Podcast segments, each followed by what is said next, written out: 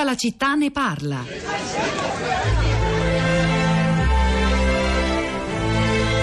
Il giardino di limoni rappresenta una minaccia reale e immediata per la casa del ministro e per lo Stato di Israele. Pertanto la Corte respinge l'appello e ordina lo sradicamento degli alberi. L'ho ereditato da mio padre. Non accetto nessun risarcimento. Andate via! Andate via! Mi sta facendo causa. Cos'hai contro i suoi alberi? I servizi segreti li vogliono abbattere, io mi fido di loro. Il ministro della difesa ha paura di un po' di limoni. Voi giornalisti state montando un caso che non esiste. Se vinciamo noi, vince l'intera nazione palestinese. Ci deve essere un'altra soluzione. Tremila anni e nessuno l'ha trovata, che vuoi da me? È ora che qualcuno la trovi.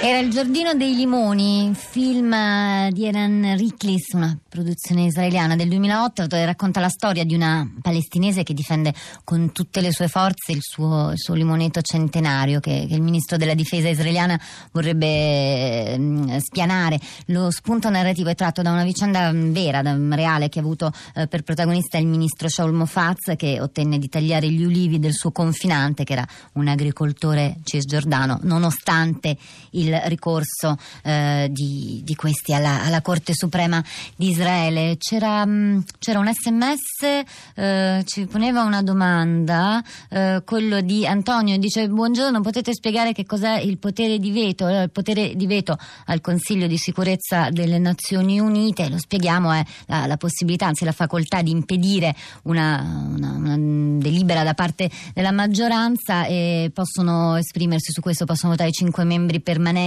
Stati Uniti, Russia, ehm, Regno Unito, Cina e, e Francia. Eh, altri sono gli sms, sto pubblicando sul nostro sito e che continuiamo a leggere, e diversi anche i vostri commenti sui, sui social network, su, su Facebook. Ehm, per esempio, allora Stefano scrive: è la follia, è letta a sistema, sarebbe come dire: se non vai d'accordo col tuo vicino, entragli in casa e occupagli il salotto, e se si lamenta uccidilo. Quando capiranno gli israeliani che non si può vivere in questo modo? Ci vogliono due stati sovrani e rispetto reciproco, altrimenti ci sarà sempre guerra, morte e dolore da entrambe le parti. Chi vorrebbe vivere così? Eh, poi sono collegati con noi alcuni ascoltatori e gli do volentieri la parola. Il primo è Nanni, buongiorno. Buongiorno. Nanni, da dove chiama lei? Allora, io chiamo dalla provincia di Torino. E io sono abbastanza in disaccordo con eh, l'esse emme esse che è appena stato fatto, eh, è appena stato letto, o, se non ricordo male.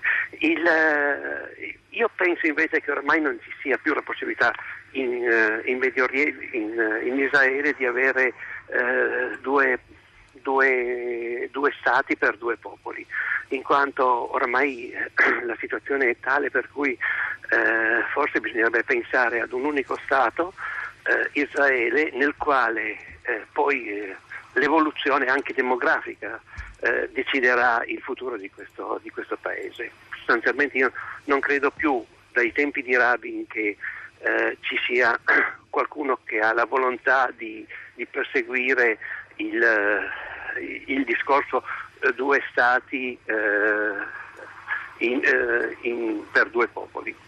Questo era quello che io pensavo sostanzialmente. Grazie Nanni per averlo espresso qui da noi. Eh, vorrei sentire anche Rossella cosa ha da dire. Buongiorno. Sì, buongiorno. Intanto aderisco in pieno a quello che ha detto l'ascoltatore precedente, è una mia idea oramai da tempo. E poi vorrei veramente capire come mai la, la, la diplomazia internazionale non si sia spolmonata per far eh, diplomaticamente, per, per far accettare la presenza di Israele, perché nessuno mette in dubbio che Israele c'è e deve essere garantito come al, qualsiasi altro Stato, quindi l'Iran in, in special modo, che continua a, a gettare eh, anatemi contro, contro Israele, insomma.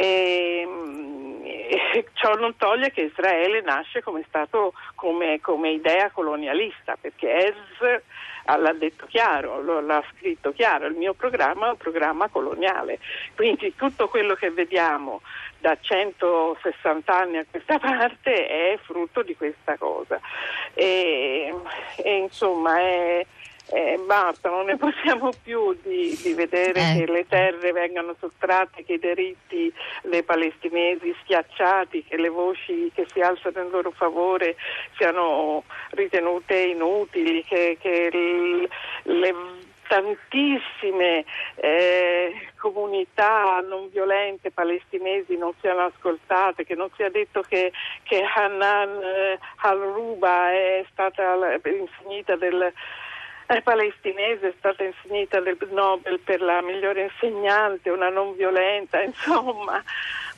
Eh, insomma, si Rossella, muovano, molto, si muovano. Molti, molti aspetti e da non, da non trascurare anche, eh, lo, ha, lo ha accennato e anche noi in fondo lo abbiamo solo accennato, il, il ruolo del, dell'Iran in tutto ciò e secondo molti eh, osservatori analisti come, come anche Alberto Negri probabilmente quando un giorno si chiuderà la complicata partita in eh, Medio Oriente forse il vincitore di tutto ciò sarà proprio eh, l'Iran. Eh, altri vostri interventi Su, sul nostro profilo Facebook della città di Radio tre c'è Viviana che dice eh, come può David parlare di equilibrio in Cisgiordania? Quello attuale è tutto meno che equilibrio, ma si tratta di colonialismo di insediamento come lo definisce Ilan Pappe. Oggi coloni illegali su terra rubate ai palestinesi sono oltre seicentomila. Gerusalemme non può essere la capitale di Israele perché è sottoposta a un mandato internazionale essendo la culla delle tre religioni monoteiste. E poi si chiede Viviana, dice ma perché non avete invitato un analista non schierato con Israele? Il dibattito è sempre inquinato perché a chi ascolta mancano i riferimenti storici.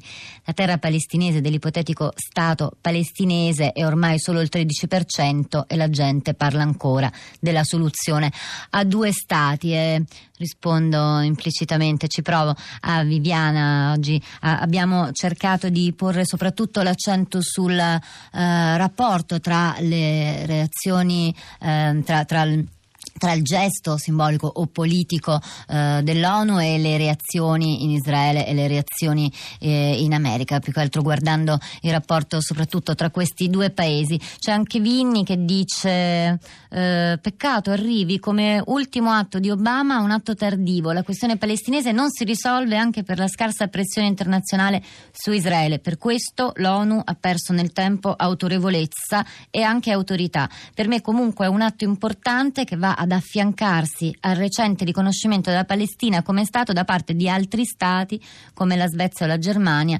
riconoscimenti già causa di tensioni diplomatiche con Israele.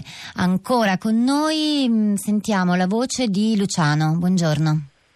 Buondì. Luciano, lei da dove ci chiama? Eh, chiamo da Asti. E su cosa voleva intervenire?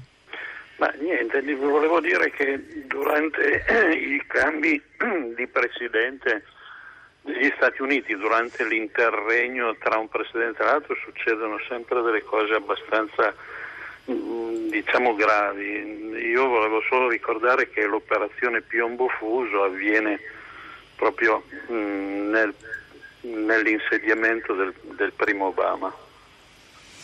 E sul primo Obama, grazie, grazie Luciano, sul primo Obama in qualche modo diciamo anche il commento di, di Maria Grazia che sempre su Facebook dice era ora che Obama decidesse di stare dalla parte giusta della storia, usa le virgolette Maria Grazia perché cita implicitamente quanto ci ha detto eh, Dario Fabbri poco fa. In realtà, continua Maria Grazia, questo è solo un timido inizio, spero non si arresti, sarebbe giusto che decidesse di stare dalla parte giusta anche in Siria, in Ucraina. L'ideale sarebbe che gli Stati Uniti capissero che stare dalla parte giusta è restare nei propri confini nazionali e non intrigare e intrigarsi negli affari interni di altri stati e che imponesse alle proprie multinazionali di fare altrettanto. Eh, forse c'è ancora qualcuno con noi? Arturo? Sì, pronto, buongiorno a voi e auguri. Buongiorno Arturo, lei da dove chiama invece? Io chiamo da Reggio Emilia, eh, avevo mandato un sms sulla quella che è l'implicita ma evidentissima appunto eh, speculazione internazionale di chi fabbrica armi.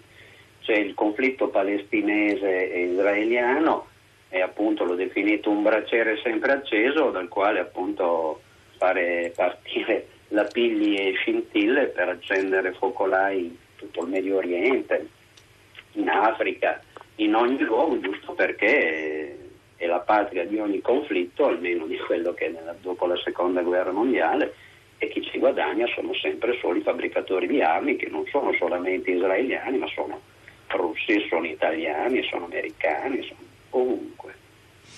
Grazie, grazie anche a lei Arturo.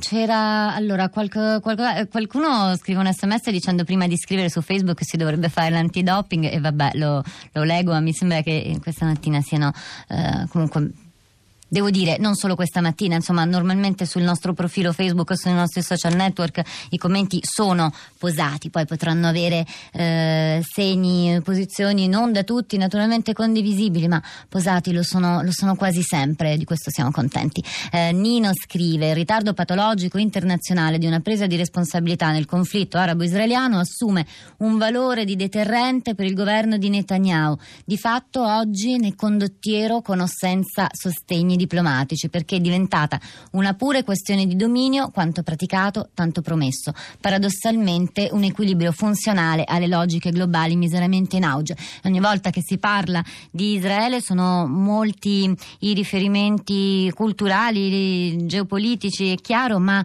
ma anche letterari. Allora eh, qualcuno eh, via sms ricorda eh, i grandi autori israeliani anche mh, che partecipano anche attivamente al, al dibattito come intellettuale, da Abraham Joshua David Grossman, ma citiamo anche uno dei, dei libri di cui più si è discusso quest'anno, il nuovo romanzo di Jonathan Safran Foer, lo scrittore americano. Il libro si chiama, il romanzo si chiama Eccomi, e oltre al racconto in prima, eh, in prima linea della, della storia di un matrimonio, beh, eh, sullo sfondo è molto forte, molto denso e molto interessante il racconto del, de, di Israele vista dagli americani e del rapporto di colpa e di complicità tra le due parti del, dell'oceano.